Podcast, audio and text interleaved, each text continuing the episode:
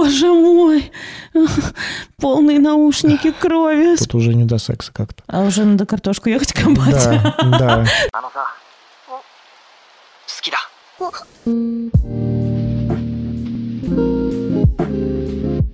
Мы расстались, и воду горячую теперь отключают у нас в разное время. Значит, всем привет, это подкаст «Мы расстались». За микрофонами Анастасия Ершова, сексолог, блогер, психотерапевт, «Природа всех счастливых», амбассадор Тизи. И Никита Савельев, редактор, блогер, продюсер, предводитель всех красивых и обучающийся гештальт-терапевт. И уже практикующий, кстати. Сегодня мой голос может дрожать и быть хриплым, сиплым. Вы уж меня извините, это не корона, но... Точно не корона, бро. Точно не корона, да, сдал тест. Сегодняшняя наша тема, значит, слушайте сюда. Просто важно и просто пипец, как наверняка вы 1000 раз об этом думали. Как понять, что пора расставаться? Пара-пара-пам-пу! В общем, когда вы думаете о том, что нужно расстаться, и вам не кажется, а когда вы думаете, что пора расставаться, и вам кажется... Сразу хочется сказать то, что ничего из проговоренного сегодня не будет являться инвестиционной рекомендацией для вас. Мы не можем вам советовать оставить ваши отношения, разбираться с ними или, наоборот, уходить из отношений, расставаться. Это ваша ответственность, это ваша жизнь, это ваши отношения, поэтому принимайте решения в соответствии с тем, что сами думаете, чувствуете там. И вот это вот все. А нас слушайте для того, чтобы получить какую-то пищу для размышлений, чтобы почувствовать, что вы там, что у вас внутри происходит. Вот, посмотреть. Потому что вполне возможно, что-то из того, что мы сегодня скажем, вам откликнется. Ты прям так сильно всех предупреждаешь, как будто бы у нас какая-то хорошая статистика по разводам, и никто ни с кем не расстается. И тут после нашего выпуска... волна разводов и расставаний прокатилась по стране. Нет, не так, не так. Но, правда, мы не несем ответственности за ваши отношения. Никто не несет ответственности за ваши отношения, кроме вас самих. Ну и, может быть, форс-мажоров, апокалипсисов всяких там и так далее. Господь всемогущий. Начнем с того, что есть разные причины для расставания. И Никита подготовил целых... разделил все причины на 3 лагеря. На 3 категории. На 3 категории. И сейчас Никита будет нам озвучивать эти категории, а мы вместе уже будем их обсуждать. Да. Значит, сразу 3 категории расскажу, чтобы было в голове что держать, а потом пойдем по каждой из них. Первая, самая частая причина, мне кажется, расставаний. Ладно, не самая частая, но больная, короче, для всех. Это когда все накипело, все уже надоело, пропала страсть, просто накопилась куча говна. Не могу больше выносить это в отношениях. Просто уже проще послать нахер или самому послаться нахер и уйти длинными ногами своими, вот, чем решать все, что накопилось. Потому что боли так много, недовольства так много, и непонятно, про что она уже слепилась в один большой комок, такой, знаешь, кошачьего шерсти, такой блевоты и вот того, что он там выплевывает из себя. Нормально ты говоришь по поводу того, что это наиболее частая причина расставания. Я-то вот думаю, что правда это наиболее частая. Но есть еще 2, которые Никита, как это, милостиво для нас приготовил. Никита Андреевич. Давайте все в студию. Ну, 2-я – это когда меня не устраивает что-то в наших отношениях, а если быть точнее, то, скорее всего, не устраивает что-то в отношении партнера ко мне. Ага. Мы примеры приведем позже. И 3-е, что отличается от 2-го, это важно заметить. Меня не устраивает что-то в партнере. Как в человеке. Как в человеке, да. Как в партнере. Ну, вот мы говорили в прошлом выпуске, там, что не во флирте, а вот в предыдущем. Что там грудь небольшая, например. Ага. Мне не подходит небольшая грудь. Я хочу себе женщину с большими сиськами. Угу. Вот, ну, мы же примеры потом приведем. Да. Что ты опять про сиськи? Да, хорошо. Мужики, я с вами. Девчонки, не слушайте их. Я со всеми. Переобуюсь, если надо будет. В общем, самое давай главное, начнем... что с нами Бог. Да, давай начнем. С нами Бог, да. Это небо славян. Погнали. Короче, давай с первого начнем. В общем, почему ты говоришь, почему ты считаешь, что это самая частая причина? Потому что мне кажется... Мне кажется, у меня очень сексуальный голос в этом выпуске. И что ты думаешь? Как-то надо его завязывать поскорее, а то все слишком перевозбудятся. И не услышат никаких умных слов от тебя, просто будут такие: «О, Никита, говори все, что хочешь, ты такой хуй пизда». Они такие: «Да-да-да». Ставьте плюс в комментарии, если у меня сексуальный голос. Если вам нравится мой простудный голос, и вы хотите, чтобы такой был всегда. И я никогда не выздоровлю. Пара-пара-пам-пум. Не ставьте ваши плюсы, пожалуйста, потому что в эфир пойдет только то, как Никита сексуально говорит, а я здесь за кадром слушаю, как он кашляет, как старый дед, который проработал на шахтах 83 года, и вот на 84-й ему пришел пиздец. Никому не рекомендую после ковида болеть простудой. Не является инвестиционной рекомендацией, даже ради такого голоса. Давай, почему мне кажется, что это самая частая причина? Потому что я замечаю, что у нас так заведено, в общем. Как? Вот эти скрытые контракты, такое типа интуитивное догадывание. И не очень-то люди любят прояснять отношения. Но сейчас явно вектор меняется, но, будем откровенны, не везде. И я бы сказал, не только не любят. Ладно бы они не любили бы. Было бы хоть так понятно. Не умеют. Не умеют. Потому что выяснение отношений сейчас в большинстве пар подходит к одному. К тому, что ты мудак. Я чувствую, что ты мудак. Нет, это ты дура. Ты сделал мне вот это, а ты сделала мне вот это. Угу. Ты то-то, я то, а ты то-то.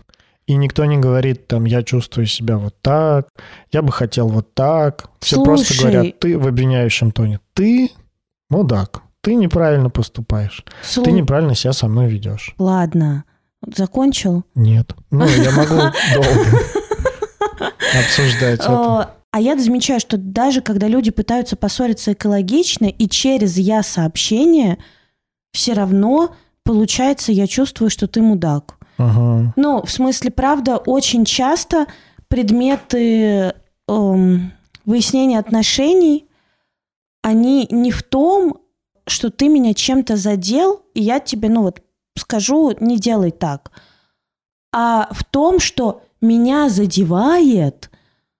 не знаю, твой образ жизни, допустим, или меня задевает, какой ты человек. И начинаются перекраивания. Как раз это в обвинительном тоне «ты сделал то-то и то-то» зачастую не от того, что ты правда что-то сделал, а от того, что ты такой человек, который так живет. Условно, я очень хорошо запомнила историю, когда девушка начала встречаться с чуваком, который увлекается экстремальными видами спорта. Ага. И он прыгал с парашютом, гонял на мотоцикле, вейксерфинг. Классный, спортивный, загорелый. Но он постоянно, правда, уезжал куда-нибудь прыгать с парашютом, на каких-то тарзанках летал. И она мне прям серьезно говорила, что я его попросила, чтобы он, конечно, так не делал, чтобы он все-таки пореже ездил. А в горы он ходил, очень тоже такие экстремальные походы. Я говорю: слушай, это же его образ жизни. Ты же начала с ним встречаться, и он был таким же экстремальщиком. Она такая: да, но тогда-то он был один, а теперь у него есть отношения, поэтому, надо себя сдерживать от экстрима. Понятно. И в этом смысле, конечно, в такой ситуации прояснения будут заканчиваться ничем. И в итоге напряжение и у одного партнера, и у второго партнера будет просто бесконечно накапливаться и утрамбовываться. Мы помирились, кажется, что все хорошо. Мы посрались, все говно с 905 года. В общем, опять вышло на поверхность. Потом опять мы помирились, и кажется, что все хорошо. А потом опять все говно поднялось. Но напряжение копится. Да, и мне кажется, здесь вот как раз невозможно его проговорить. Ну, как бы, вернее, невозможно проговорить, даже проговорить возможно. Невозможно его разрешить. Все говно будет подниматься с 1905 года. И с каждой ссорой, с каждым каким-нибудь обстоятельством, которое, ну, резонирует вот между партнерами так негативно, оно будет складываться вот в копилочку того, что и еще, и еще, и еще, и еще. И потом уже вообще все равно, какая причина расставания, все равно, как это обозвать. В итоге просто вот этот вот балласт потопляет лодку. Да, но бывает еще не только когда ты пытаешься поменять партнера или ждешь от того, что он станет другим в отношениях, да, там как-то поудерживает себя. Бывает еще просто, когда, ну, вы правда там подходите друг к другу, ну, как-то нормально, тебя он устраивает, то там его ты устраиваешь, и вы, ну, ладите в отношениях, но просто вы не умеете как-то вот это вот накопившееся напряжение, во-первых, реализовывать, во-вторых, говорить о нем, ну, как-то экологично, не создавая дополнительного напряжения. И как-то ваши ссоры все вот эти вот, они становятся непродуктивными. То есть еще, знаешь, как одно дело напряжение реализовывать, ну, ругаться, например, да? Но ведь есть же еще история о том, что... Такое не ругаться, ругаться плохо, поэтому я буду не ругаться... Нет, есть другая вещь в том, что просто поругаться часто недостаточно, потому что, ну, а то, что вы поругаетесь, наорете друг на друга, у вас там будет потом потрясающий секс, вы как-то сняли напряжение, все хорошо, и для каких-то пар вполне себе это может работать. Но, как мне кажется, для большинства пар это не очень будет работать, потому что причина возникновения этого напряжения никак не была обговорена, ничего с ней не делают, ничего не меняется, и вы в следующий раз опять поругаетесь. И у вас уже, например, не будет какой-то момент сил на то, чтобы ругаться, заниматься вот этим страстным сексом как-то, ну, потому что это клево, когда у тебя там первый год отношений. Блять, я так завидую людям, которые могут заниматься страстным сексом от ссоры или от напряжения. Мне вообще, блядь, не хочется заниматься страстным сексом. Заниматься страстным сексом хочется, когда вы проговорили все, когда напряжение снято, и, ну, вот осталось еще какое-то, может быть, злость чуть-чуть. Ну, то есть вот вы проговорили, там напряжение снялось, вы договорились о том, что делать дальше, нашли какие-то различия. Ну, может быть, все равно чуть осталось злости. И вот это вот остаток злости, такой послевкусие, если силы еще остаются, вы выплескиваете в сексе. Вот и такое я себе вполне себе легко представляю. Да, я в фильмах такое видела. Тоже, когда ты все это говоришь, очень хорошо представляю фильмы. Только в жизни бывает. Бля, ну хуй знает. Ну, короче, напишите, вот пожалуйста, нам в комментариях, либо в Инстаграме, либо на Ютубе к выпуску. У вас это, занимаетесь сексом после ссоры? Типа ссора хороший такой задел для секса. Потому что... Или плохой. Или плохой, да. Ну, потому что как-то... Наоборот, поругались и потом месяц не страхаетесь. Ну, условно, удержали. В такую историю я верю больше. Удержал такое, негатив. Я уверен, такое чаще случается. Я думаю, что как замещающее поведение, типа мы поссорились, но вместо того, чтобы проговорить, потрахались, и вот и помирились. Такое я себе представляю. Да. А вот такое, что типа мы поссорились, все проговорили, на каком остатке заряда заниматься сексом вообще не ясно. Ну, типа вообще, в принципе, заниматься сексом понятно. На контакте. То есть сначала вы не в контакте и уходите от этого контакта. Да ладно, ссориться тоже можно в контакте. Если вы ссоритесь в контакте, ну, типа не вот ты такой, а говорите как раз о различиях и возможностях, эти различия, ну, как-то с ними справляться, то тогда, ну, просто вот на том, что вы до этого были не в контакте, тут вы в контакте, как-то много каких-то чувств вспоминаешь к партнеру. В общем, я не буду тебя тут убеждать, и не будем это раскрывать, но такое тоже, мне кажется, бывает. Короче, напишите мне. Секс после ссоры есть. Ну что, Настя, кто спонсор нашей сегодняшней... Кто спонсор нашего сегодняшнего выпуска? Знаешь? Конечно, потому что тема у нас что? Расставаться. В расставании нужно что?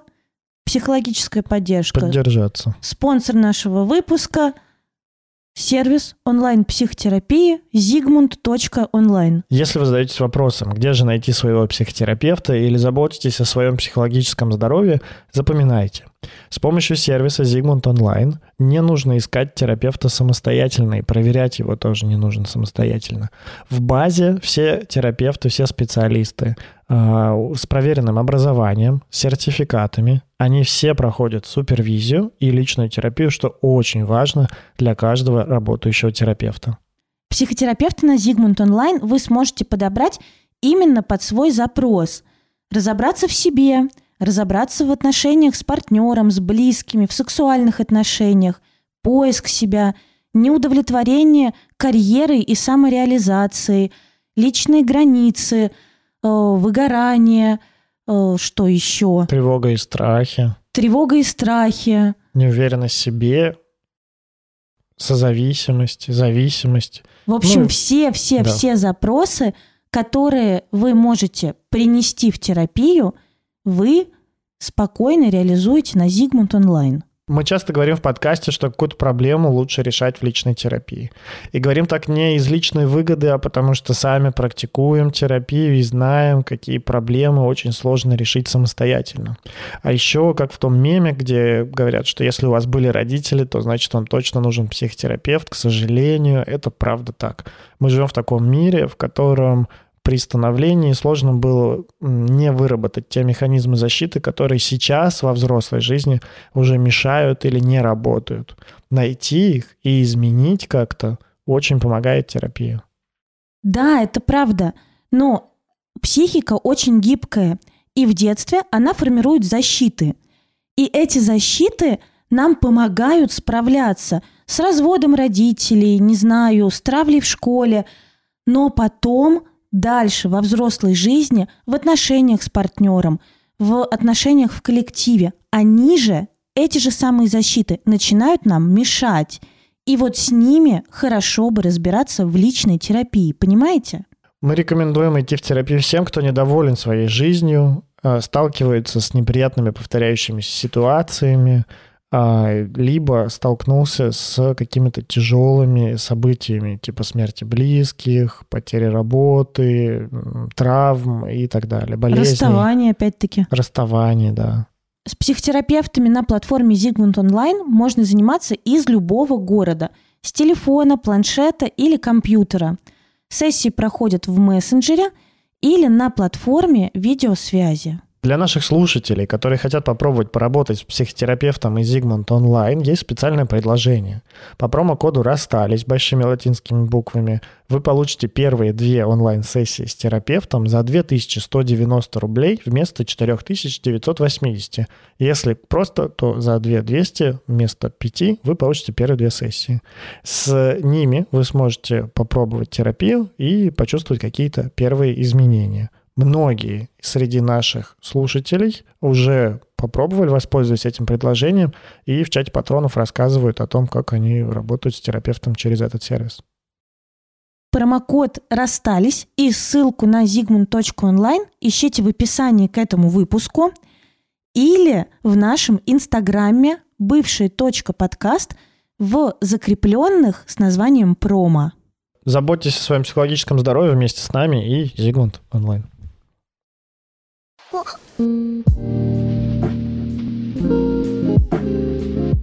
Тут как раз вот именно история в том, чтобы ругаться. Потому что, вот как я сказал раньше, можно ругаться, но ничего не решать. И тогда напряжение сначала будет сходить на нет. Да, вы как-то его реализуете, там, ну и там, не знаю, полюбите друг друга обратно. Но в какой-то момент ни у вас, ни у партнера не будет сил. И вот эта вот ругань, которая ни к чему не привела, оставит вас только, ну, у разбитого корыта обоих. И вам обоим будет плохо от этого. И поэтому хорошо бы, когда ну, там, вы ругаетесь, к советам мы перейдем позже, но это те же самые я-сообщения. И не я чувствую, что ты такой, а я чувствую вот это, когда происходит вот это. Блин, ну будем откровенны, не всегда этого достаточно. Ну то есть вообще-то не накапливать, не удерживать, это ведь не только вопрос того, умеешь ты в я-сообщении или не умеешь. бывают реально неразрешимые ситуации. Первая причина, по которой многие расстаются, потому что они накопили очень много напряжения друг к другу, которое уже невозможно проговорить, то есть от которого уже отвращение. Это когда, например, вы слишком много были вместе. И это, первое, что в голову приходит. Сложность отдаляться, ты имеешь в виду? Что значит слишком долго вместе были? В отношениях вы не умели как-то регулировать дистанцию между друг другом, были постоянно вместе. У вас отвращение копилось, вы его игнорировали, оно копилось дальше, вы его опять игнорировали. Из этого отвращения вы как-то пассивно агрессировали друг на друга. Эти колкости тоже копились, делали насечки на душе. Значит, они как-то тоже скапливались, сохранялись, и это тоже не реализовывалось, или реализовывалось как какой-то непродуктивной ссорой. Потом, например, дальше там могут быть какие-нибудь в отношениях измены, которые вроде простил, а вроде не простил один из партнеров. Или, например, может быть, вообще не измена, а просто вдруг вы перестали заниматься сексом. Неинтересен стал секс. Пассивная агрессия. Тут может быть много всего еще, что поменялось. То есть много чего может быть, но напряжение копится. И в какой-то момент происходит что-то триггерное такое. Либо слишком больно становится, либо слишком скучно, если ты как-то заблокировал свои чувства, боль, обиду, это все. Просто начинаешь испытывать ничего к партнеру, а еще и к всей жизни обычно. Да, такой... К себе и к такому . И это частая история, даже со мной такое случалось, когда ты в один прекрасный день просыпаешься, открываешь глаза и думаешь, кто я, где я и нахуя это все вообще в моей жизни происходит. Такое чувство потерянности, растерянности и пресности, что хочется, я не знаю... заедать сладкое острым, просто чтобы что-то почувствовать и, не знаю, и сходить на тренировку на 7 часов, чтобы хоть мышцы заболели, чтобы живым себя почувствовать. И влюбиться, конечно, очень сильно хочется. Обычно бухают от этого. У меня, видишь, свои приколы. Да, обычно бухают от этого. Но ощущается это так, что ощущаю ничего. Ни к партнеру, ни к себе, ни к жизни особо ничего не интересует. Это как раз, мне кажется, очень часто, если это не депрессия или какие-то другие вещи, то это часто связано с подавлением просто каких-то своих чувств. И в таком случае, либо случается какая-то просто прям либо боль, либо скука, либо какое-то сильное событие, типа измены или еще чего-то. Или просто какая-нибудь ссора, когда ты такой, пошло все нахуй, сжечь мосты, и ты чиркаешь спичкой. Да, и ты понимаешь, что все, дальше уже я не могу. Возможно, это хорошее решение, возможно, это плохое решение. Неважно, мы не можем тут говорить, хорошее это или плохое решение. Нет, давай скажем так. Это и хорошее решение, потому что все это напряжение и... такую пресность жизни выносить пиздец тяжело. И даже если это не еще не депрессивное состояние, то оно обязательно разовьется, потому что так сильно подавлять чувства, опасно для здоровья. Да. Поэтому хорошо ли? Хорошо, потому что ты будешь проживать расставание, будет больно, будешь чувствовать себя живым. Потому что закончится триггер, который у тебя есть в виде партнера и ваших отношений. Плохо ли расставаться? Давай скажем так, не то, что это плохо или неплохо, а скажем, что напряжение, которое между вами накопилось, просто самим расставанием не проходит. Оно остается у вас. Все обиды на партнера, все какие-то недосказанности и прочее, все, что вы ему не сказали, подавили в себе, даже если вы расстались, останутся с вами. Просто, где-то там. Вы отложите это в сторону. Если, вы в отношениях это откладываете, то вы дальше это будете откладывать и, хорошо бы начинать разбираться и реально расставаться с этим партнером, расставаясь со своими какими-то невысказанными чствами к нему. Потому что сначала 100% качель качается в облегчение. Конечно. То есть в такое облегчение ты думаешь, я живой. Метафора такая. Давай. Хожу, 2 года в тесных ботинках на 4 размера меньше, чтобы потом их снять и 2 недели чувствовать себя живым. Ну, 2 недели чувствовать, ебать, как хорошо ходить. Но, может быть, месяц, может быть, 2, может быть, до полугода. Может быть, а потом подольше, все равно возвращается... Причем возвращается часто не болью, а, например, тревогой или отрезанием вообще сферы отношений. Ну, типа, у меня все заебись, отношения мне не нужны. И ты такой вообще не смотришь на других людей. Или недоверием к противоположному полу. Или постоянным убеганием в какие-нибудь другие сферы жизни, или убеганием вот в это one-night stand. Когда вы снимаете эти ботиночки, это не значит, что вы проработали причину, почему вы их надевали изначально. Поэтому, ну, как-то хорошо бы разделять эти вещи и понимать, что да, вам может стать легче, но если вы не понимаете, почему вам стало плохо изначально, то, скорее всего, вам опять станет плохо. Возможно, просто в другой форме. Ну и вот так, собственно, и происходит, мне кажется, очень часто с очень многими парами, что вот были-были вместе, были, кто-то по-тихому расходится, такие типа, ну мы поняли, что не любим друг друга. Очень красивая отмазка такая, ну если...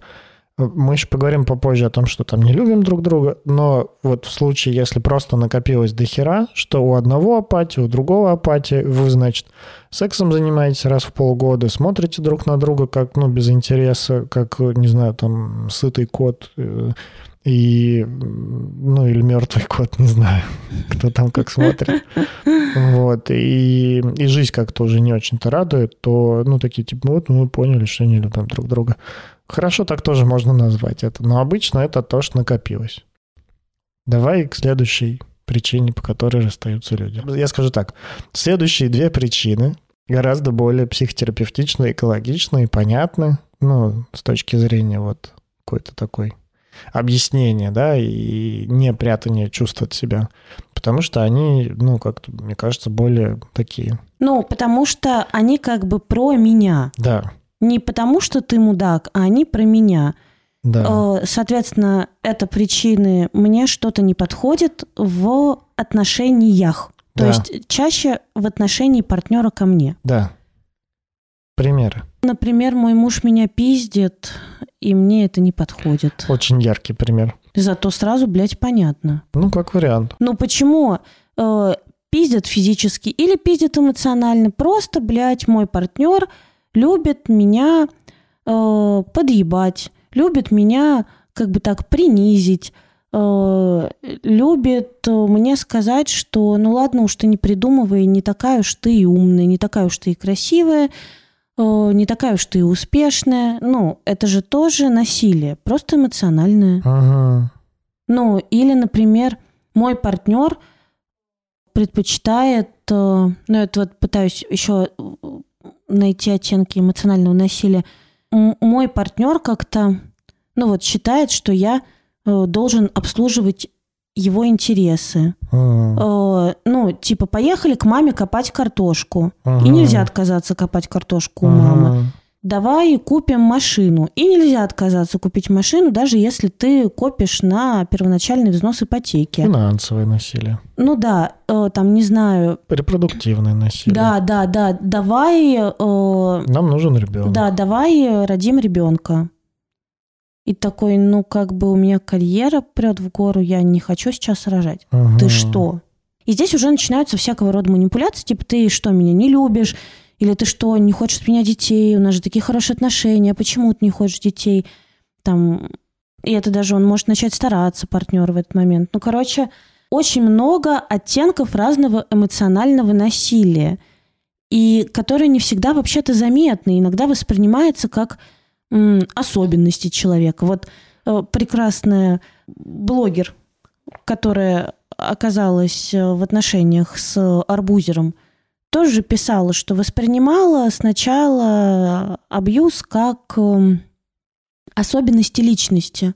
И только потом поняла, что это были очень продуманные, очень тонкие манипуляции. Короче, здесь все, ну вот большая часть складывается к абьюзу. То, что мне не подходит, я заметил в партнере что-то, что мне не подходит в его отношении ко мне.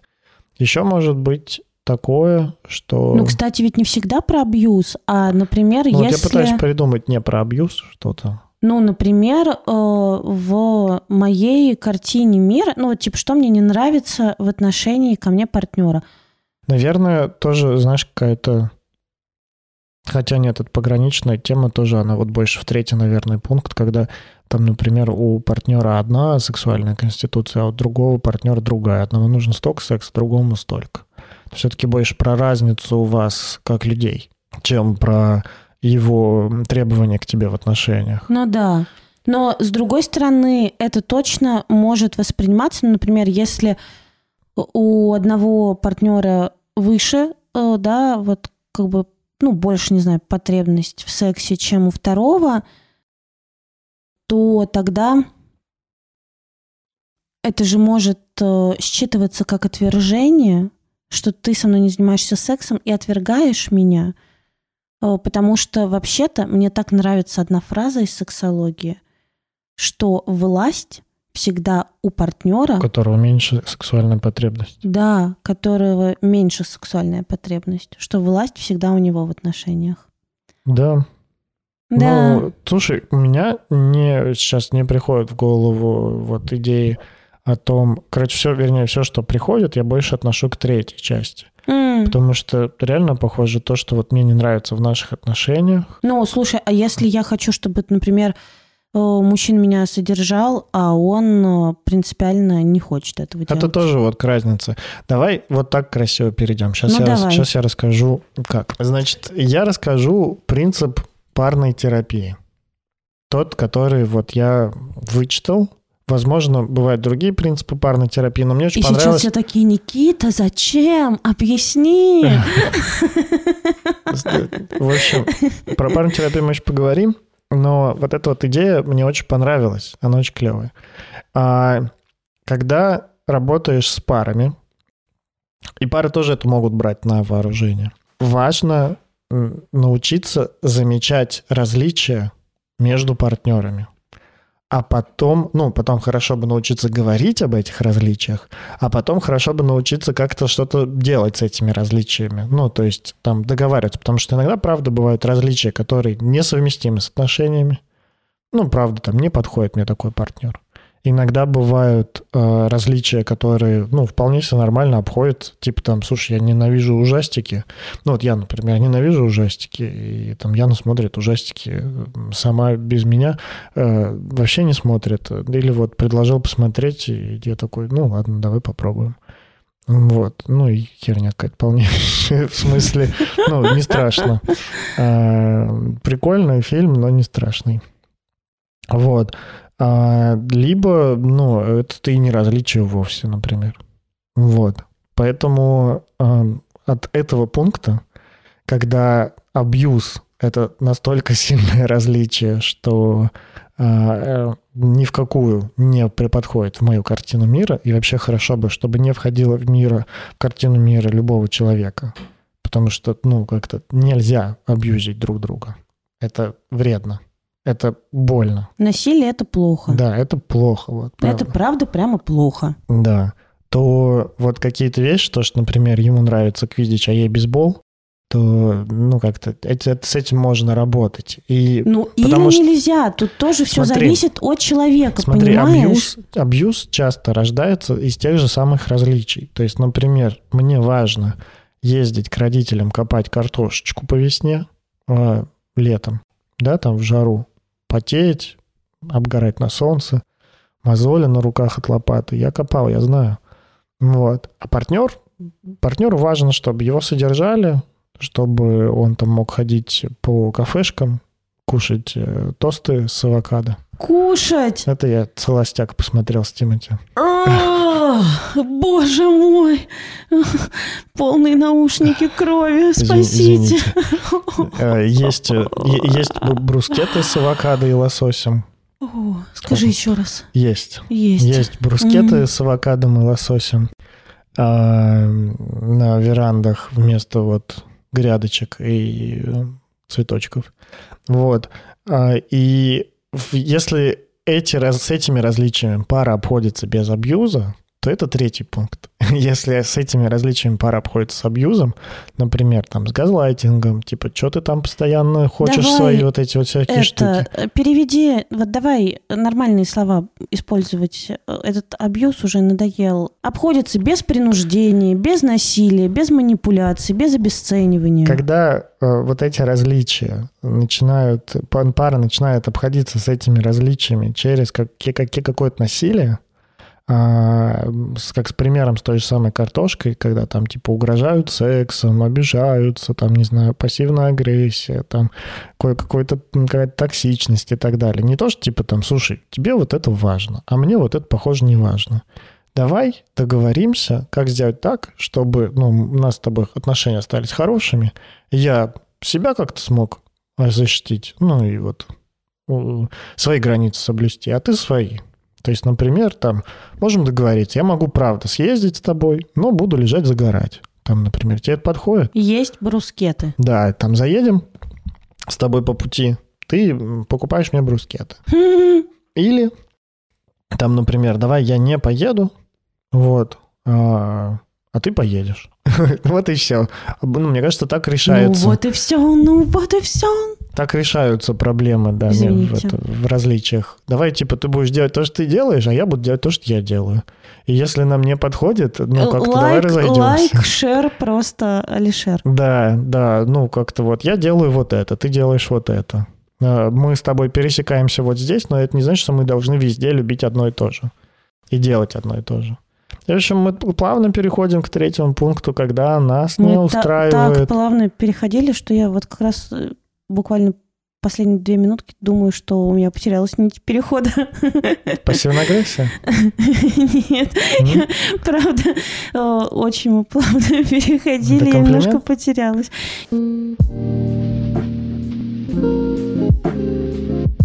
В общем, похоже, мы поняли, что Вернее, даже не то, что мы поняли, а как-то вот сейчас подтекает все к тому, что когда нам не нравится что-то в отношениях партнера к нам, вот просто в отношениях, это в основном про абьюз. Про насилие, обесценивание. Вот эти вот слова русские, которые ты любишь.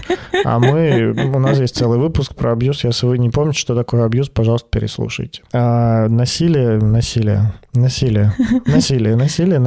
Финансовое, экономическое. Репродуктивное, всяческое, физическое, сексуальное и так далее. В общем, давай к третьему пункту. Третий пункт – это когда мы говорим о том, что мы хотим расстаться с человеком, когда нам в партнере что-то не подходит. Именно в партнере, не в его отношении к нам, а именно в партнере. Да, типа в том, какой он человек и что из этого складывается. Это может быть физические какие-то параметры, примеры. Просто не нравится, там, не симпатично. Да, удивительно. Вот это, кстати, правда удивительный пункт. Типа, когда мы начинали встречаться, нравилось, а сейчас типа перестало нравиться. Постригся, может. А у меня травма на эту стрижку, не знаю. Знаешь, нам один слушатель... Я хочу историю рассказать короткую. Нам один слушатель, патрон наш, прислал сообщение, значит, он рассказал, говорит, у него был секс с девушкой, уже поздравляем, и когда она разделась, секса не было, поэтому сочувствуем, когда она разделась, он увидел, у нее грудь, она была в форме груди, которую он увидел когда-то в детстве у мамы, и это полностью убило его сексуальное, он сразу вспомнил про маму, а что тут, когда ты про маму вспомнил, тут уже не до секса как-то. А уже надо картошку ехать копать. Да. Прости, я не могу, у меня картошка. Я увидел твою грудь и вспомнил, что надо маме на даче скопать поля. Да, и вот такой тоже может быть, там, не знаю, партнер, например, постригся и стал похож на папу или на маму. На папу. Вот я сейчас побреюсь на лысо, стану похожа на чего-нибудь папу. Еще бороду отрастишь. Ой, ты тогда я стану похожа на своего. Да. Ну, а мой партнер мало зарабатывает. Как тебе такое? Это причина, чтобы расстаться? Это вот уже какие-то жизни. Да почему нет, правда? Это, знаешь, как в песне, да? Вам направо, нам налево. Пошла нахер такая королева. Или как в песне Карандаша, да? Я не Джейзи, и ты не Бейонсе. Вот, может быть, правда такое. Слушай, а если, например, это же не всегда критично. Но вот я думаю, что, например, если партнер зарабатывает меньше, это не всегда там критичный повод для расставания. Ты меня сейчас убеждаешь или себя? Нет. Я скорее хочу пояснить, о чем я. Например, вот причины для расставания, и у меня была такая причина для расставания, что тот уровень там жизни, который мне близок и хочется, обесценивался моим партнером. Но это вот абьюз. Это не абьюз. Он говорил, что а мне и так нормально. Мне и так нормально. Здесь есть разница, смотри. Когда человек говорит, это говно, так жить не надо, или там... Но это обесценивание. Это правда обесценивание. Да. И если брать американский термин, то это вообще газлайтинг. Угу. Если человек говорит, мне не подходит такой образ жизни, то в этом нет вот этого какого-то эмоционального заряда. В этом есть место, где вы можете встретиться. И мы сейчас в этом пункте не говорим о тех пунктах, которые прям очевидно будут поводами для расставания. Это какие, например? Их таких нет. Я как раз и говорю о том, что таких нет. Что каждый человек имеет право выбрать для себя. Потому что, например, для кого-то правда будет очень важно, сколько зарабатывает партнер. Да. Соответствует ли... Вот как мы говорили, например, в варианте с сексуальной конституцией.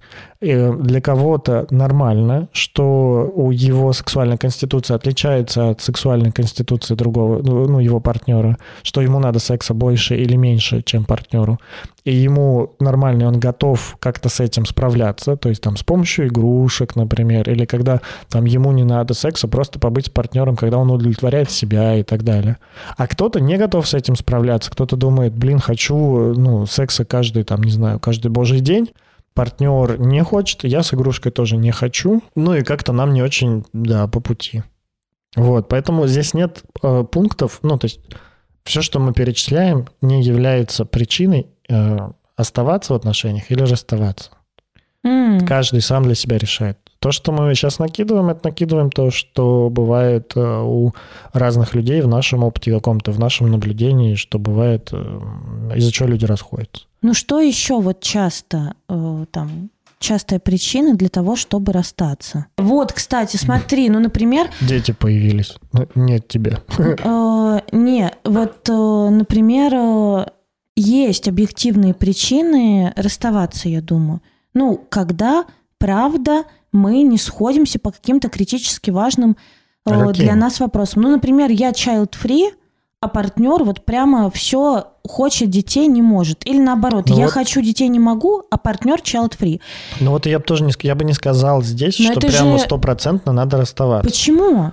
Потому что вы можете договориться о такой форме отношений, в которой и твои интересы будут соблюдены, и партнёра. Какие, например? Это как я рожу в отношениях от человека, который не хочет детей. Вы не женитесь, не живете вместе, партнер находит детей. Это называется расстались.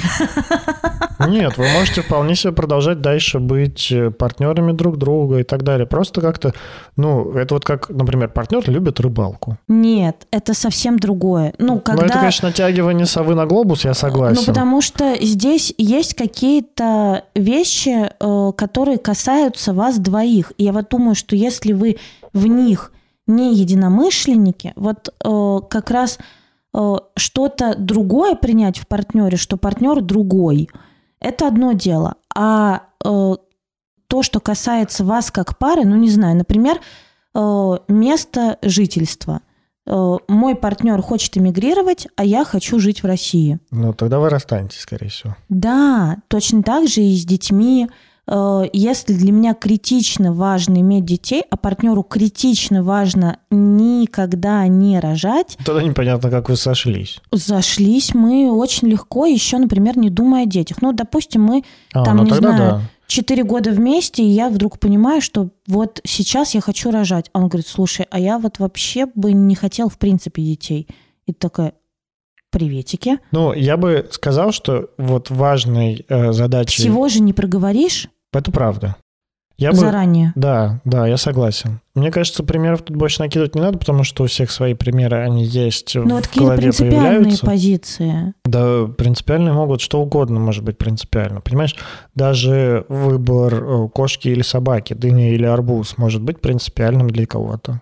А вот, кстати, опять, понимаешь, дыни или арбуз, кошки или собаки... Я думал, ты спросишь, а вот, кстати, дыни или арбуз? Вот, кстати, дыни или арбуз, Никита? Арбуз. Слава богу, можем продолжить вести вместе подкаст. Дыни или арбуз, кошки или собаки – это вот как раз те различия, про которые можно договариваться. А есть различия, про которые невозможно договориться, потому что вот они принципиально разные. Ты понимаешь или нет? Ты как будто бы пытаешься сгладить эти причины. Вот у меня такое ощущение. А я думаю... Есть же, правда, принципиальные причины. Ну, это в моей натуре пытаться все сгладить.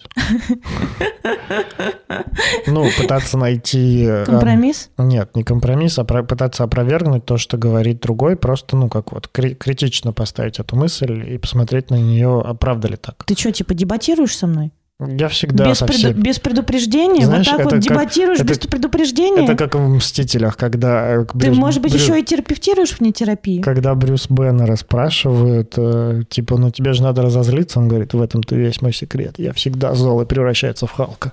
И убивает эту большую Читаури, там, эту космический корабль. И вот у меня так же, я тоже всегда... Чего? Ставлю под сомнение, критично мыслю. И это хороший навык. Будем откровенны, не всегда. Знаю ее примеры. Извини, пожалуйста, Никит. Никита смотрит на ногти и немножко из-подлобья на меня. Я понимаю, что пошутила и будет. Ну, я не знаю о каких-то... Ну, правда, мне кажется, вот я не могу здесь с тобой как-то нагнетать вот в этом, потому что мне кажется...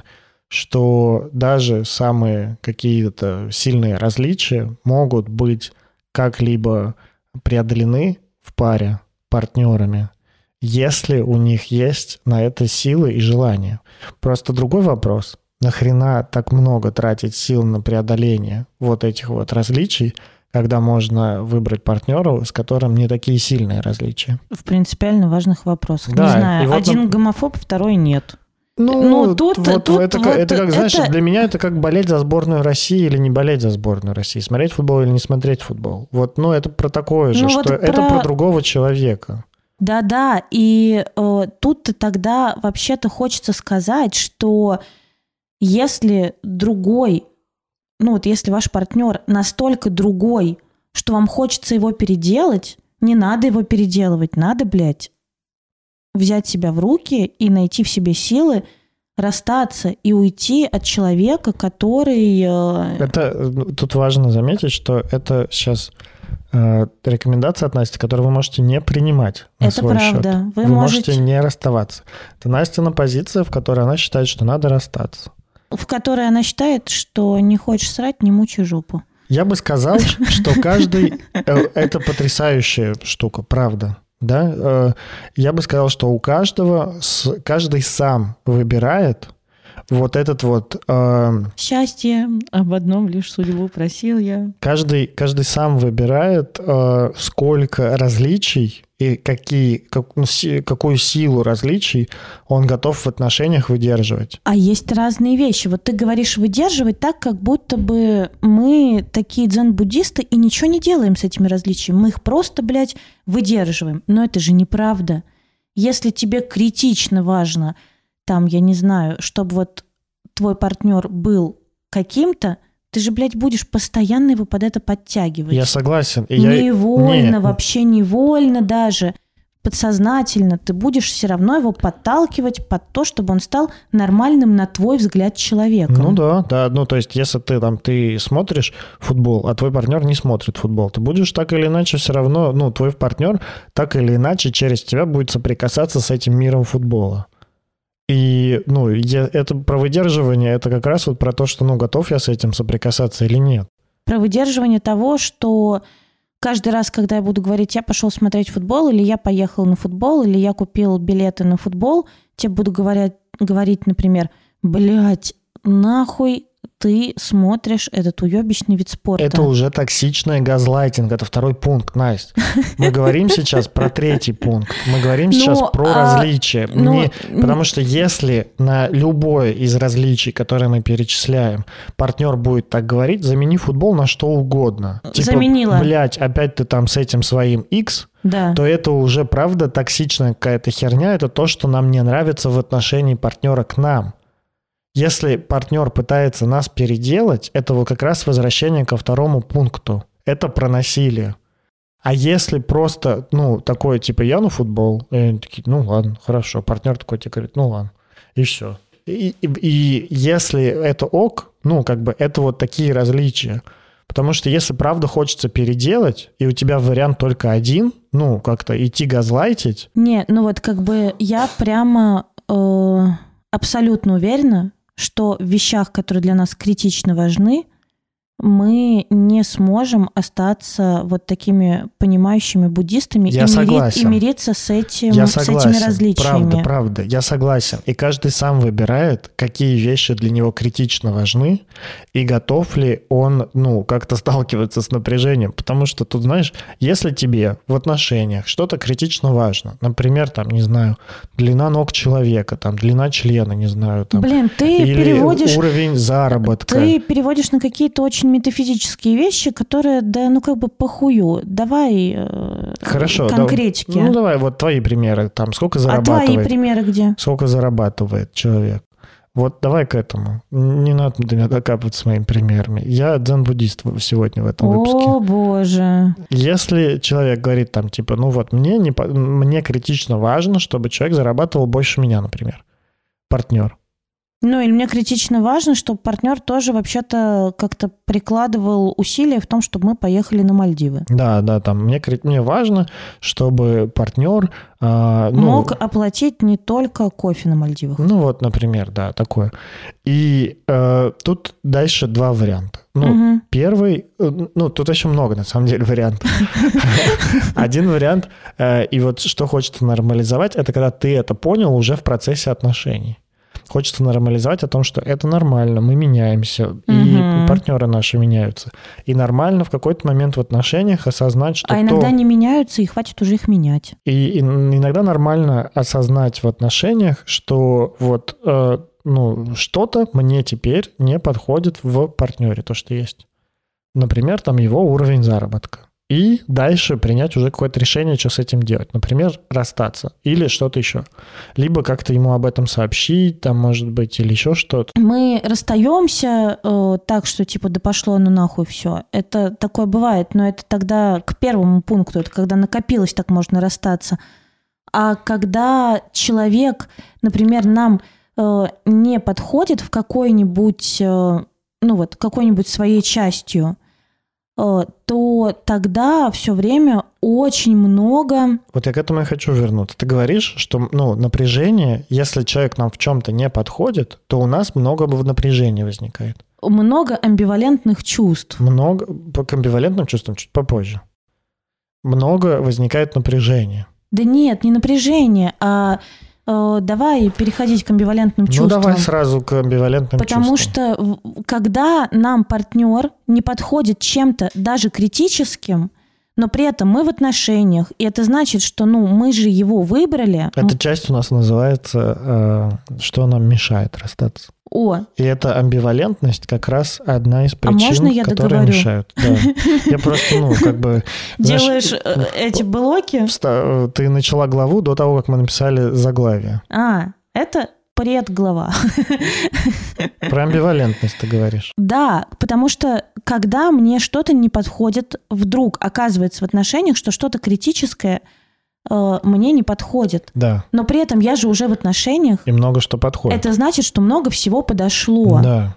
И вот я думаю, что этот пункт третий, он самый мучительный. Конечно. Потому что... Он мучительный, знаешь, когда вот в процессе отношений что-то поменялось. Потому что когда ты, например, уже знаешь что-то, хотя он там чуть менее, может, мучительный. Нет, знаешь, у меня есть примеры, когда подруги или мои клиенты с самого начала отношений знали какие-то особенности человека, но такие: оно изменится. Погнали. Естественно, на это наслоилось очень много всего хорошего, но это критично важная вещь, например, употребление алкоголя чрезмерное, да, ну то есть вот что человек регулярно перепивает или там уходит погулять с друзьями, а возвращается просто на рогах и там, ну не знаю, через сутки. Короче, это не подходит. Да, это не подходит, но при этом возникает очень много злости к этой части, как будто бы человек расщепляется на две части, понимаешь? Ну, типа, вот это вот все у нас хорошее, и вот это мне не подходит. И, конечно, к тому, что не подходит, мы будем стараться это поменять. И, естественно, мы будем выносить вот эти вот амбивалентные чувства, это типа противоположные, любовь и ненависть. Там, не знаю, что еще? Злость. Нежность и презрение. Нежность и презрение. Пишите, наставьте нам отзывы в Apple подкастах 5 звезд, и кодовое слово будет «нежность и презрение». Так мы поймем, что вы с этого выпуска. И, не знаю, злость и какую-то теплоту, например. Давай ближе к делу. Что? Это амбивалентные чувства. Я рассказываю, что такое амбивалентные чувства. Хорошо. Это противоположные чувства, когда к одному и тому же человеку мы испытываем целую гамму чувств. Иногда, как бы, типа, любовь и ненависть – это самый такой яркий пример. Замечательно. Чё замечательно-то? А ты чё замолчал? Ты что-нибудь будешь говорить вообще? Мы говорим о том, что почему мешает сложно расстаться. Да, что мешает расстаться. Ты говоришь про амбивалентные чувства. Да. А ты говоришь еще про то, что хочется поменять партнера. Я думаю, господи, давай уже оставим это поменять партнера, блядь, где-нибудь там сзади. Да. Давай про амбивалентные чувства. Да, правда, иногда бывает очень херово, когда ты вдруг в отношениях сталкиваешься с тем, что помимо любви, нежности, принятия, там, каких-то хороших чувств, хороших условно, чувств к партнеру, когда ты сталкиваешься с чем-то, что что-то тебе не подходит, и это очень критично. И вот в этот момент хорошо, если это не критично, и можно жить дальше и договориться, как вы будете обходиться с этим. Если правда... Ну, да. Ну, а если это очень критично, то правда очень тяжело принять решение расстаться просто в силу того, что, ну вот правда, там, не знаю, потрясающий партнер, там, и зарабатывает хорошо, и идеи разделяет, и туда-сюда, и пятое, и десятое, но не хочет детей, а ты хочешь детей. Угу. И он тебе говорит, я никогда не захочу. Да. Это моя принципиальная позиция. Да. И вот мы оставим здесь в покое, менять или не менять, у нас про это целый выпуск есть. И здесь мы перейдем к переживанию вот этого вот какого-то бессилия, того, что ты не сможешь повлиять на этого партнера уже никак в плане детей.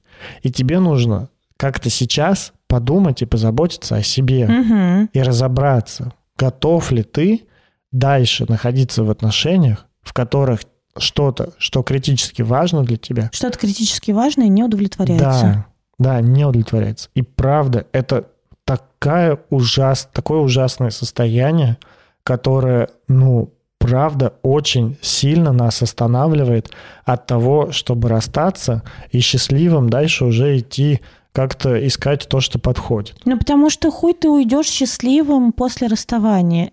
Счастливым, я имею в виду, типа, в счастливую жизнь дальнейшую. Это несколько месяцев, а иногда и пара лет вот этого вот всего прощания, проживания. И я думаю, что правда вот как раз вот эта вот амбивалентность хорошо, когда в отношениях все хуёво. Вот первый пункт. Типа накопилась куча говна, мы уже не трахаемся, не разговариваем, никаких амбивалентных чувств. Все, что может быть жалко, что, типа, блядь, ну что, мы зря вместе, потом такая, да пошло, ну нахуй. Там все равно легко будут эти амбивалентные чувства, когда ты придешь к терапевту разбираться, ты все равно их найдешь. Когда придешь к терапевту, да. Но в этом случае гораздо больше энергии выделяется на расставание. Проще расстаться. Конечно, на расставание Согласен. Больше энергии выделяется. Да. Вот второй пункт, что-то не подходит в отношении, ну типа, когда есть какая-то маленькая писюлька или что-то не подходит в партнере, как в человеке. Короче, ты к тому, что вот в третьем случае... Во втором и в третьем, когда все как бы вообще-то хорошо, и есть какие-то «но», либо в отношении, либо есть, но в человеке. Да. Здесь минимум энергии выделяется на расставание. Все время скорее выделяется вот как раз это злость. Много энергии на философствование. Много энергии выделяется на... Это что, вот про твой кружочек философов? На философствование о том, а не многого ли я хочу, а многого ли я хочу, а имею ли я право это хотеть или не имею, а может быть, я этого не очень хочу, и мне нормально. А может быть, я примирюсь с этим. Попытки, например, договориться. А может быть, это про то, что, а вдруг я дальше не найду такого человека, который бы мне подходил вот в этом. И это, с одной стороны... А вдруг человек поменяется? Потому что, правда же, это огромная... надежда, ты сам знаешь, что надежда это последнее дело. Это следующий пункт, да. Правда, хочется сказать, что, с одной стороны, это очень мучительно, с другой стороны, это отличный повод задуматься о том, что правда тебе важно, что не важно, разбираться с этим. И правда как-то, это же, как-то такая, знаешь, мне кажется, понятная истина. Чем больше для меня критичных пунктов в партнере, тем, меньше мой пул выбора вот для этих партнеров. И чем меньше у меня каких-то таких критичных моментов, тем больше у меня на выбор партнеров. А еще зависит от того, насколько это вот популярно, какая-то необходимость, там непопулярная и так далее. Слушай, ты так говоришь, пул меньше, как будто бы это плохо, это и заебись. Я не говорю об этом, что это плохо. Я говорю о том, что стоит отдавать себе отчет. Это вот та мысль, к которой ты приходишь, когда начинаешь задумываться о том, а немного ли я хочу. Например, это та мысль, к которой ты приходишь. Вообще, мне вот сейчас кажется, это плохо как-то мне это звучит, как будто бы много хотеть, это как-то плохо. Нет. А немного ли я хочу? Нет. Хотите как можно больше. Нет. Тогда всем... Нет, это вторая крайность. Я не знаю, кому сколько надо хотеть. Я не берусь на себя это говорить. А я не берусь, видите, хотите как можно больше. Я не берусь говорить о том, что много хотеть – это плохо, или мало хотеть – это хорошо. Нет, я не говорю об этом. Я просто говорю о том, что как-то стоит понимать зависимость от того, что если у тебя правда много требований, то на поиск такого партнера, возможно, потребуется больше времени, чем если бы требований у тебя было бы меньше. Либо ты просто меняешь свое окружение, и таких людей становится больше. Условно, когда я пришла в терапию и стала терапевтом, людей в терапии вокруг стало намного больше. Правда, можно поменять окружение, и там выбора будет больше. Зависит от того, что конкретно для тебя критически важно. Потому что, кому-то может быть критически важно, как вот пример даже там, не знаю, королевская семья, у принца Гарри, как ты думаешь, много выбора вообще? Нет. И ему от того, что, потому что далеко не каждая будет принята в семью там, и так далее и тому подобное. И ему просто поменять окружение не сработает. Угу. Поэтому ему, правда, приходится либо идти на компромиссы, либо еще что-то делать. Про принца тут вообще, видишь, ты приводишь примеры, которые там... Он родился в том мире, что у него все обусловлено, что вот, будет по-другому. У нас все-таки основная целевая аудитория не принц Гарри. К сожалению. И те люди, которые нас слышат, могут менять окружение. Это подвластно каждому человеку, который нас слышит, менять свое окружение. Не спорю. Да, это один из способов увеличить свои шансы. Если я не хочу встречаться со слесарем, я увольняюсь с завода. Это правда такая херня, которая как-то... Правда, для меня это вот вообще не предмет обсуждения. Правда, не нравится слесарь, не встречаюсь с слесарем. Угу. А я, когда говорю о таком, я предполагаю, что, например, там, если ты понял, что ты дикий свингер. Дикий свингер! Да. Дикие свингеры, да. Просто поднимите руку. Да, если ты понял, что ты дикий свингер, правда, ты можешь пойти поменять тусовку на свингеров. Но помимо того, что ты дикий свингер, ты, например, еще и очень богатый, и тебе важно, чтобы у тебя партнер был не менее богатый. тогда все, ну, среди диких свингеров, которые там супербогатые... Среди диких свингеров много супербогатых людей. Да, ты можешь поменять еще раз тусовку. Но ты еще, например, хочешь, чтобы он был в терапии. И еще меньше становится круг, потому что часть из них не в терапии. И вот вопрос о том... На самом деле, понимаешь, вот то, о чем ты говоришь, например, терапия и свингеры, ну вот чаще всего это все-таки люди в терапии, потому что иначе это будет, ну, очень токсично, это будут те свингеры, к которым тебе не захочется. Настя, не придирайся к моему примеру. Я тебе говорю о том, что когда ты из массива данных ставишь ограничение А, потом ограничение Б, потом ограничение С, каждый раз... количество данных, которые ты из этого массива можешь достать с добавлением ограничений, не увеличивается. Ну, конечно, не увеличивается. А чаще уменьшается. Конечно, уменьшается. Поэтому... И я-то считаю, что это хорошо. А я не говорю, что это хорошо или плохо. Я вообще не выношу суждений. Мы сегодня договорились о том, что я Будда сегодня. И я говорю, ты пытаешься как будто бы спорить с Буддой. А с Буддой не нужно спорить. А что, с Буддой надо соглашаться? Не надо соглашаться с Буддой. А что надо? Ничего не надо с Буддой. Будда просто есть. Объясню, почему я говорю, что хотите как можно больше. Потому что без четкого ТЗ результат ХЗ. Потому что... Если сейчас вы будете лучше понимать, что вам нужно от партнера, ну вот так вот базово, то шанс вот прийти к тому, что у вас куча дерьма накопилось, или вам что-то не подходит в отношении к вам, или вам не подходит то, какого человека вы выбрали, какой он человек, этот ваш партнер. Вот шанс напороться на это все гораздо меньше. И вообще-то очень важно формировать вот этот вот образ как бы партнера, которого вы видите рядом с собой. Ну и, конечно, откалибровываться через реальность. То есть, ну, условно, когда я училась в Ивановском государственном университете, ну, вряд ли было бы адекватно мне хотеть какого-нибудь московского миллионера. Но потому что где я, блядь, его возьму? Ну, моя вселенная, вот это мое окружение, моя реальность не заточена была под московских миллионеров. Ну, типа, вряд ли где-то там в Иваново я споткнусь у московского миллионера. Ну, а сейчас, например, живя в Москве и общаясь с людьми, которые хорошо зарабатывают, я вполне себе могу там выебываться и говорить: хочу, блядь, московского миллионера. И, ну, либо... И тут уже тогда 50/50 сложится или не сложится. Да, просто помимо московского миллионера у тебя еще куча требований. И что, тебе как-то не нравятся мои требования? Нет. Чтобы он ходил в терапию, был из секс-позитивной тусовки. Продолжай. Мы повесим объявление. А ты чего это? Да ты как бы пытаешься инсценировать, что я с тобой спорю, а я с тобой не спорю. Я говорю о том, что...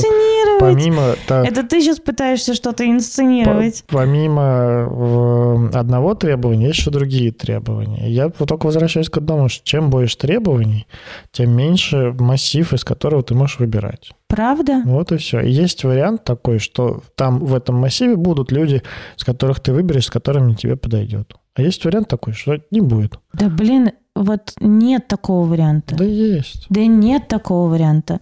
Что, ну все, не, это надо 105 миллионов требований, чтобы, типа, вот 1 на миллион мне подходил.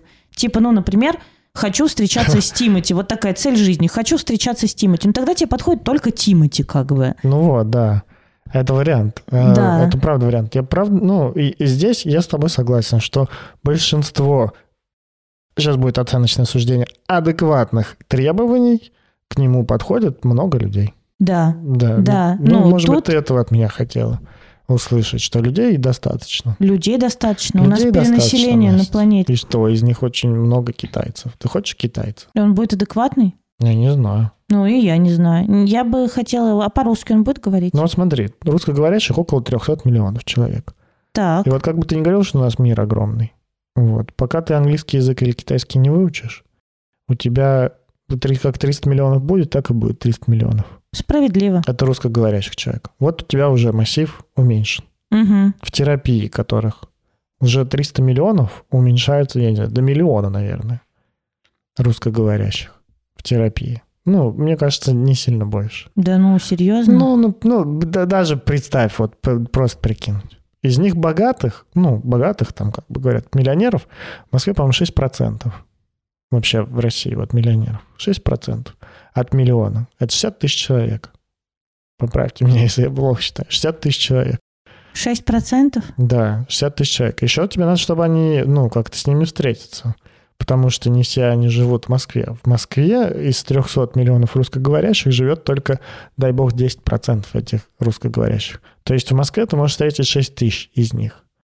Помимо, а это только у тебя русскоговорящий в терапии и миллионер. Так, а зачем ты статистику-то мне приводишь?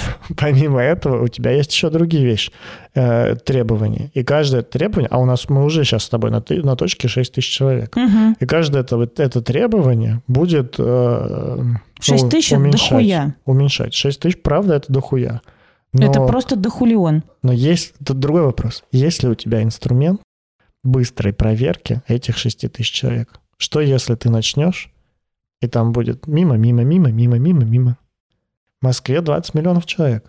Угу. Как ты найдешь тех самых 6 тысяч? Это философский вопрос. Говорю же, сегодня у нас клуб юных философов. Поэтому, если вы загнались, ничего страшного, такое бывает.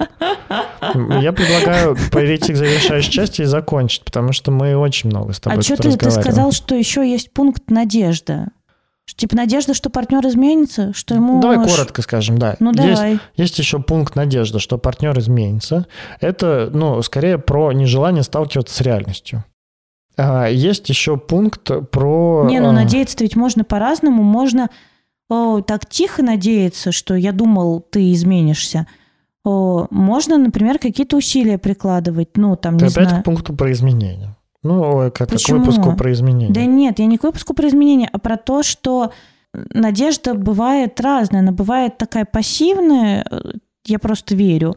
Бывает активная.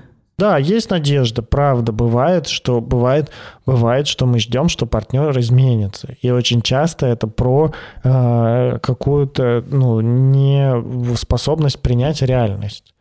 Хотим ли мы его изменить, не хотим ли мы его изменить, говорим ли мы о том, что он хочет измениться или не говорим. От этого проще или сложнее нам расстаться с ним будет, особо не поменяется. Не, я с тобой абсолютно не согласна. То есть, вообще-то от надежды, от активной или от активной такой надежды, когда мы надеемся, что партнер изменится, и предлагаем ему разные инструменты для изменения, и такую прям вкладываем свою надежду на изменение партнера, от этого намного сложнее потом расстаться, потому что, ты много вложил, и тебе кажется, что уже прямо сантиметрик сдвинулся, похуй, что у тебя 15 километров. Сантиметрик же сдвинулся, сейчас полетит загрузочка, сейчас полетит. Я согласен с тем, что... На надежде можно жить много лет. Только зачем? Это хороший вопрос. Да. Как-то тут не разделяю я живущих на надежде, хотя прекрасно их понимаю, сам наверняка много раз с таким сталкивался.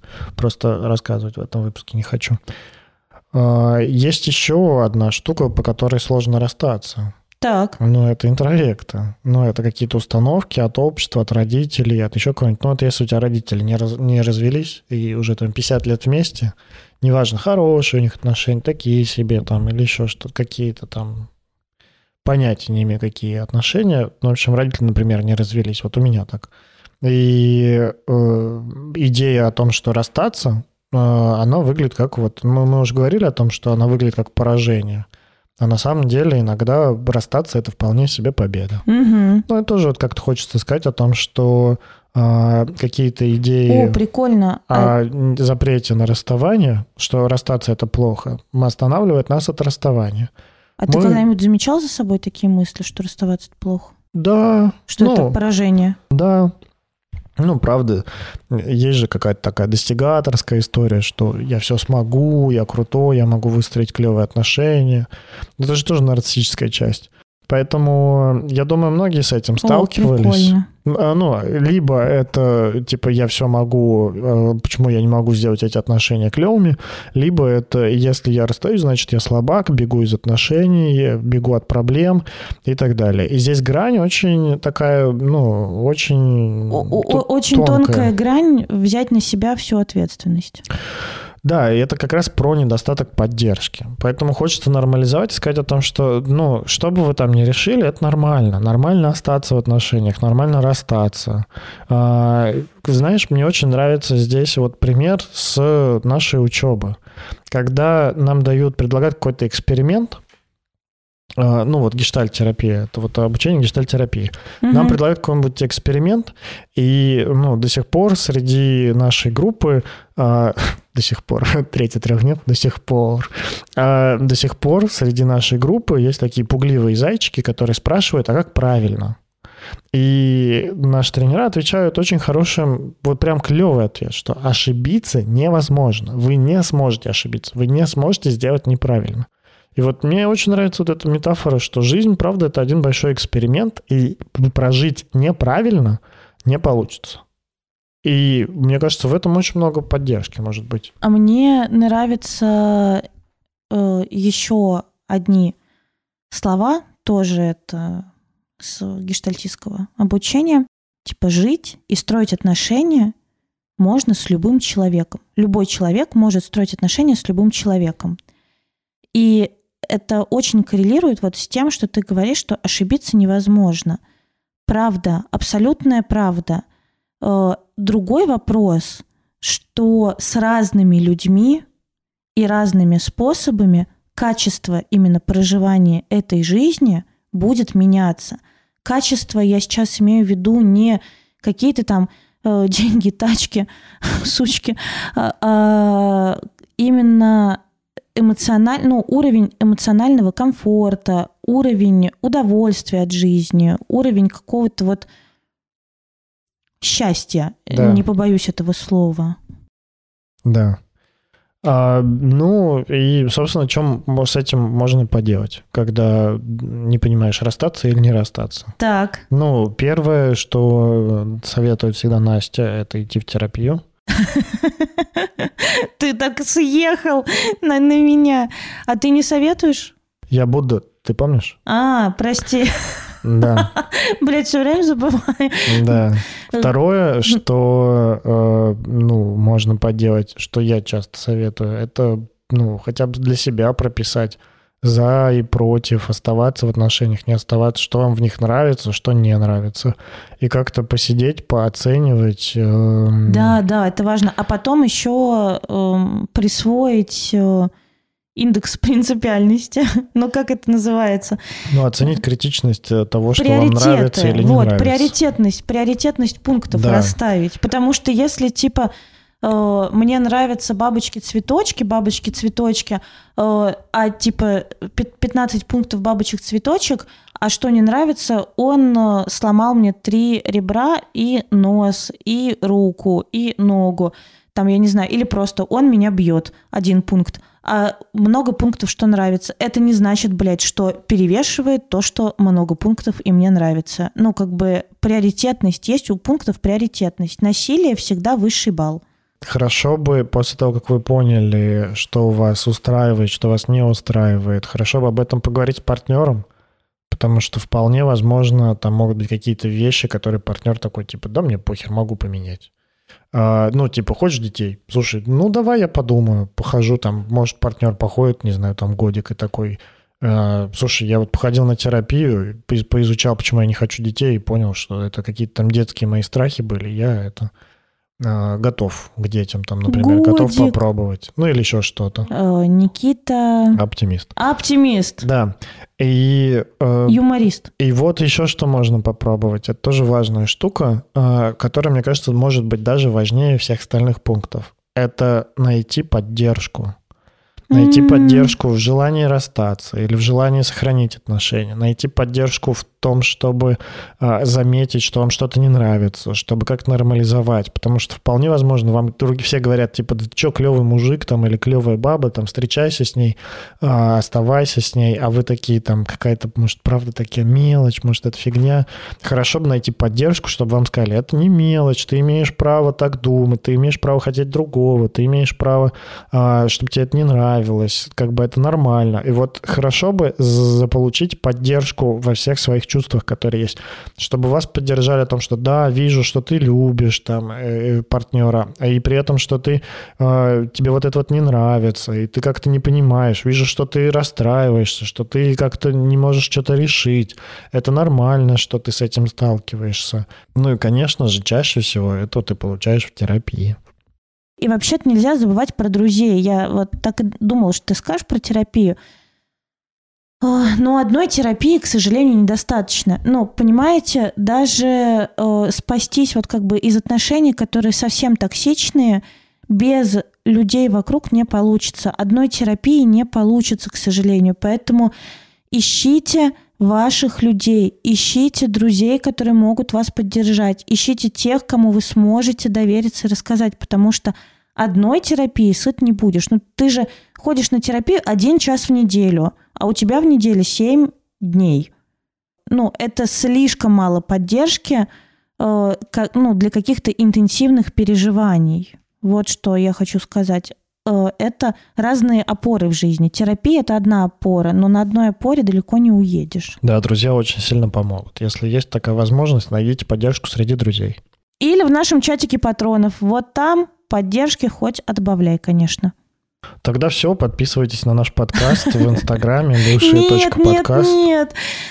Ты договори, чтобы подписывались, но есть еще один пункт. Как ты мог? Есть еще один пункт – это парная терапия. И она, конечно, для очень богатых людей, потому что парная терапия – это дорого. Но зато она раз в 2 недели, поэтому, 7 тысяч за 1,5 часа раз в 2 недели не так уж и дорого. Мне кажется, здесь как раз получать, не больно-то, я и хочу с тобой отношения сохранять. Я лучше пойду... Сколько платить? Да пошла ты нахуй! Ну, так вряд ли, наверное. Но такой будешь думать, ебать, настолько ли мне ценны наши отношения? Ага. Поэтому, если человек идет с вами на парную терапию, вы ему очень дороги. Или у него дохуя бабок. Да. И вы ему недороги. Просто некуда потратить. Либо у него дохуя бабок, и вы ему очень дороги. Или недороги, а просто дохуя бабок. Ладно, что ты еще хочешь? Ну, и есть еще один вариант, о котором Настя хотела рассказать весь выпуск. Еще один вариант – это просто все-таки расстаться, понимаете? Этот вариант тоже существует. Мне кажется, и вот почему мне кажется, это важно сказать, потому что у нас, правда, умные слушатели, которые существуют в информационном поле осознанности, психотерапии. И вот в поле осознанности и психотерапии тоже есть много перегибов. Надо выяснять до последнего и так далее. Да, особенно когда ты первые годы в терапии или когда ты просто в личной терапии, да, и кажется, что до последнего надо выяснять, что, сказали, что любой человек может быть счастливым, может жить с любым человеком. Да.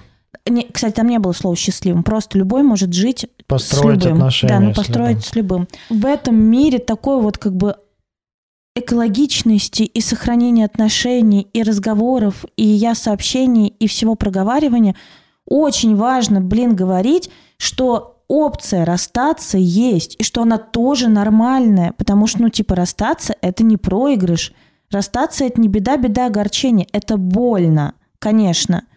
Но это не значит, что это конец жизни. И, правда же важно, согласись. Соглашусь. Никит, активнее соглашайся. Вдвойне соглашусь. Спасибо, Будда. Никита выйдет? Пожалуйста. Когда-нибудь. Иншалла, Будда. С вами был подкаст «Мы расстались». Подписывайтесь. Видите, расстаться – это вариант. Охуенный вариант. С вами был подкаст «Мы расстались». Подписывайтесь на наши соцсети. мы расстались и вот такое решение приняли. А вы, может, примете другое, а может, такое же. И, может, у вас будет все хорошо, а может быть, не очень. Но принципы, которые мы рассказали в этом выпуске, никуда не денется и не изменится от этого. Потому что с нами Бог и Будда. Хорошо, не славян.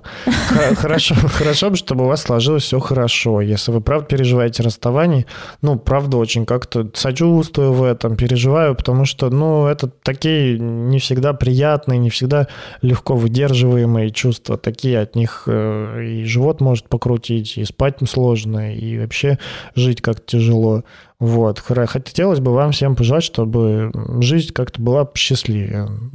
За микрофонами был Никита Савельев, редактор, блогер, продюсер, предводитель всех красивых. Будда, зануда,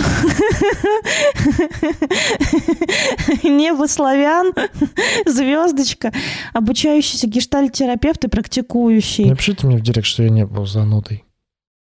То как-то неприятно. Да, Никит, занудой быть хорошо. Ты просто умный. Тебя же надо знания выгружать. Очень умный человек Никита Подписывайтесь Савельев. На меня в Инстаграме. Почему? Настя, все подписываются, на меня не подписываются. Подписывайтесь на меня. А это потому, что ты занудный. Давай, скажи, кто еще был за микрофоном. И была Анастасия Ершова, сексолог, блогер, психотерапевт, амбассадор. Не таким постным голосом, давай нормально говори. И была за микрофоном... Никит! И Анастасия Ершова, сексолог, блогер, психотерапевт, амбассадор Тизи, предводитель всех счастливых и не Будда. Не Будда. Я не Будду. Не Будду. Всем пока. Пока.